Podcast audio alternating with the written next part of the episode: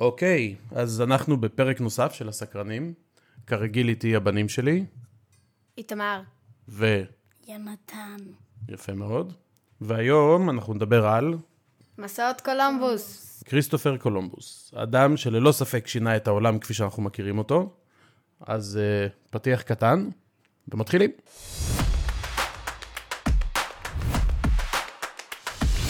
הסקרנים. השנה היא 1492. המקום? ספרד.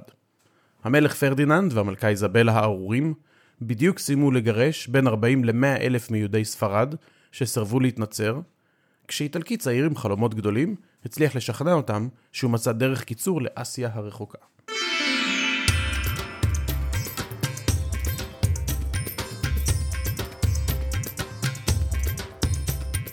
הוא האמין שבמקום לנוע לכיוון מזרח בדרך הארוכה מאוד והמסוכנת מאוד, ניתן לשוט מערבה למרחק קצר יותר, ובכך להגיע ישירות להודו ולאסיה. אתם יודעים, פעם היו הרי סוחרים בתבלינים, בזהב, בבדים, במשי, והיו צריכים לנוע לכיוון מזרח, שהיו שם צבאות עוינים לספרדים. אז גם זו הייתה דרך מאוד ארוכה, וגם אף אחד לא הבטיח שאתה תגיע, וגם אם הגעת, לא בטוח שהיית חוזר. אני זוכר מאיפשהו שאמרו שתבלינים היו משהו מאוד יקר, כי לא היה, כאילו, כי זה היה גדל במקום מסוים. נכון. זה נכון כלפי רוב הדברים, שפעם היו גדלים או נמצאים רק במקום אחד ולא במקומות אחרים. אז למרות שהוא צדק במידה מסוימת, הוא גם טעה, ובגדול. אבל בואו נלך רגע אחורה בזמן להתחלה. ב-1451, 40 שנה לפני המפגש של קולומבוס עם המלכים של ספרד, הוא נולד בגנואה שבאיטליה, לאב סוחר צמר ככל הנראה. כשהיה נער הוא מצא עבודה על אוניית סוחר, ושם הוא עבד עד 1476, כשהאונייה הותקפה וטובה על ידי פיראטים לחופי פורטוגל. קולומבוס הצעיר חתר עד החוף על פיסת עץ וככה ניצל. בליסבון שבפורטוגל הוא נרשם ללימודי מתמטיקה, אסטרונומיה, קרטוגרפיה, שזה ציור מפות וגם ניווט. שם במהלך לימודיו הוא החל לתכנן תוכנית שתשנה את העולם לעד. אז נחזור ל-1492. פרדיננד ואיזבלה התלהבו מהאיטלקים החלומות הגדולים, ולא פחות מהאפשרות שישות מערבה ויחזור עם אוצרות רבים ויקרי ערך. על הדרך, בתור נוצרים קתולים אדוקים, הם גם ביקשו שיפיץ את הנצרות בקרב כל אוכלוסייה חדשה שיפגשו. בהסכם גם נחתם ש10% מכל מה שהוא מוצא יהיה שלו, הוא יקבל תואר אצולה ושליטה על אדמות שיכבוש בדרכו. וכך, ב-3 באוגוסט 1492, 3 אוניות, הנינה, הפינטה והסנטה מריה, עזבו את חופי ספרד מערבה אל הלא נודע.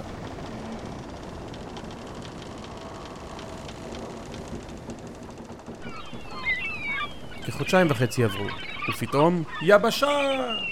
קולומבוס הגיע לאיים לחופי הודו, ועל כן הוא כינה אותם איי הודו המערבית. אבל רגע, בעצם קולומבוס גילה את... אמריקה. אז איך זה הגיוני? אז מה שקולומבוס לא ידע זה שבין אירופה ממנה יצא, והודו אליה ניסה להגיע, שוכנות למעשה שתי יבשות אדירות, אמריקה הצפונית ואמריקה הדרומית, האמריקות. האיים שהוא חשב שנמצאים לחופי הודו היו למעשה מה שאנחנו מכירים כאיים הקריבים בכלל, והתושבים שלהם כלל לא היו הודים.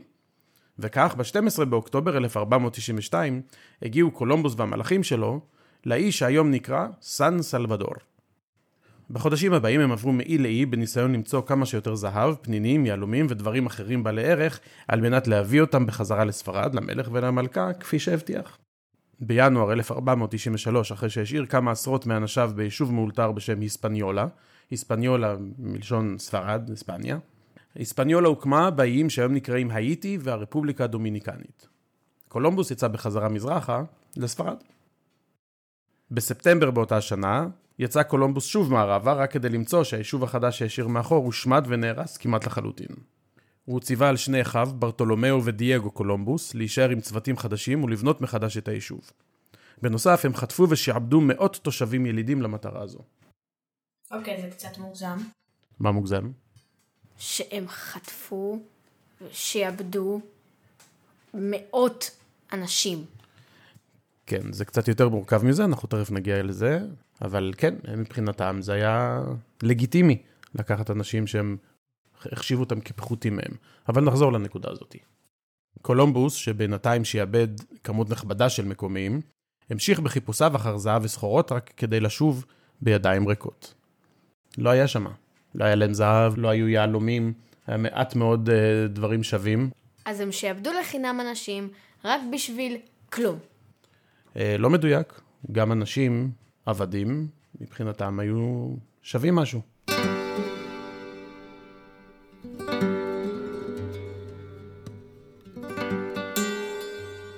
אז מאחר ולא היה לו מה להעניק למלכה איזבלה במתנה, הוא החליט לתת לה מתנה מיוחדת. 500 עבדים שהביא עמו מדרום אמריקה. איזבלה, שלא התרגשה מגירושם של עשרות אלפי יהודים והתנצרות בכפייה של 200,000 נוספים בתחומי הממלכה שלה, הייתה מזועזעת מהמתנה שקיבלה וסרבה בתוקף לקחת את העבדים שקולומבוס הביא לה. היא האמינה שמאחר והשטחים שמהם נלקחו שייכים כעת לספרד, אז מדובר בעצם באזרחים ספרדים מן השורה, ולכן אסור לשעבד אותם. 5 שנים מאוחר יותר, ב-1498, חצה קולומבוס בפעם השלישית את האוקיינוס האטלנטי, והגיע לדרום אמריקה. בדרכו חזרה החליט לקפוץ לבקר את האחים שלו, אתם זוכרים, דייגו וברטולומאו, ששלטו בהיספניולה. אז הוא גילה בעצם שהתושבים המקומיים קיימו הפיכה אלימה נגד האחים, בגלל שהם שלטו במקום בצורה נוראית. הם היו מאוד אלימים וניהלו את המושבה הזאת בצורה גרועה מאוד. מושל חדש נשלח מספרד, והוא הורה לעצור את כריסטופר קולומבוס, ושלח אותו בחזרה לספרד בשלשלאות, שם הוא עמד למשפט על הניהול הכושל של אספניולה. במשפט, למרות שהוא זוכה מרוב האישומים שלו, תארי האצולה שלו נלקחו ממנו, וגם הבעלות שלו על השטחים האלה, אבל הוא שוחרר במהרה, ואפילו הצליח לשכנע את המלך פרדיננד לממן לו מסע נוסף אל היבשת החדשה. מסע זה, הרביעי במספר, היה גם מסעו האחרון של מגלי הארצות המזדקן. הפעם קולומבוס הגיע עד פנמה, במרכז אמריקה, וכמעט לאוקיינוס השקט, שזה מהצד השני של האמריקות, כשהוא נאלץ לנטוש 2 מ-4 ספינותיו שניזוקו, וחזר לספרד. שוב, בידיים ריקות. קולומבוס נפטר ב-1506. פעמיים בידיים ריקות. 4 פעמים, הוא בעצם באף אחת מהנסיעות לא ממש מצא שום דבר שווה.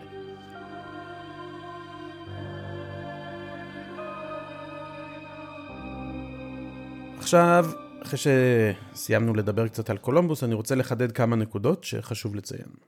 קולומבוס לא באמת גילה את אמריקה. הרי כשהוא הגיע אליה כבר חיו ביבשת עשרות מיליוני בני אדם ילידים, גם בצפון אמריקה וגם בדרום אמריקה. אז נשאלת השאלה אם בכלל אפשר לגלות משהו שכבר קיים. הרי אם אנחנו נחצה את הכביש ונמצא שם בית שגרים בו אנשים אחרים, האם גילינו אותו? או שפשוט הגענו אליו במקרה?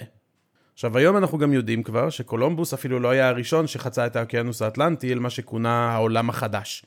כמעט 500 שנה לפני שקולומבוס בכלל נולד, ויקינג בשם ליף אריקסון חצה את האוקיינוס והגיע לניופאונדלנד בצפון אמריקה עם חבורה של ויקינגים, ואפילו הקים שם יישוב קטן. למרות שהמסעות של קולומבוס לא היו מוצלחים במיוחד מבחינה כלכלית, הם למעשה השיקו מהן תקופה של מסעות וגילויים בהם אירופאים רבים, בעיקר מספרד ופורטוגל, הגיעו ליבשת אמריקה ולמעשה שינו את העולם כפי שהיה מוכר עד אז. חיטה הגיעה לראשונה מאירופה, קפה מאפריקה, קנה סוכר מאסיה, הם הפכו לגידול מאוד משמעותי באמריקות. תירס, עגבניות, תפוחי אדמה, טבק, עשו את דרכם לאירופה לראשונה. עד אז לא היה שם את הדברים האלה. וכמובן, סחר גדול מאוד גם בחיות, אבל גם בעבדים, תפס תאוצה משני הכיוונים. עכשיו פה אני רוצה לעצור רגע ולתת דגש על עניין העבדים וההבדל בתרבויות. כשקולומבוס הגיע לאי שאחר כך יקרא סן סלבדור, הוא נתקל בתושבי המקום, הילידים, הטאינו.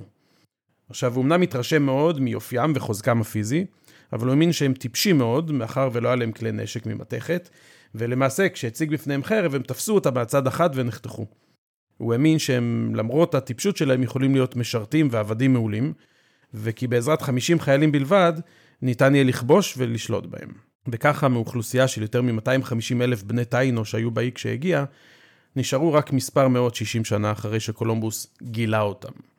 עכשיו, גילוי האמריקות על ידי האירופאים גרמה לשינוי אדיר ביבשות האלו, שכללו גם קדמה גדולה מאוד, אבל גם הרג שיטתי, גם בקרבות, גם בשיעבוד, מחלות אירופאיות שהם הביאו איתם, שבעצם קטלו עשרות מיליוני אנשים שחיו שם אלפי שנים לפני שכביכול גילו אותם. אז בעצם כל הנושא הזה של גילוי הארצות, הוא מעין חרב פיפיות, יש בו הרבה יתרונות בגילוי העולם החדש, אבל גם היו מחירים מאוד כבדים לשלם. אז גם הביטוי, ממש גילית את אמריקה, גם לא נכון, כי אפשר לגלות את אמריקה. נכון, קשה לגלות משהו שכבר שם, וזה בעצם נולד מראייה מאוד אירופאית, שכאילו מבחינתם, עד שלא הגיעו למקום, הוא כאילו לא היה קיים. הכוונה היא שאיך אתה מגלה מקום שכבר יש בו אנשים שחיים שם, מה בעצם גילית? אז עד כאן הפרק שלנו על מסעותיו של כריסטופר קולומבוס. ניפגש בפרק הבא. ביי ביי. ביי. ביי. הסקרנים.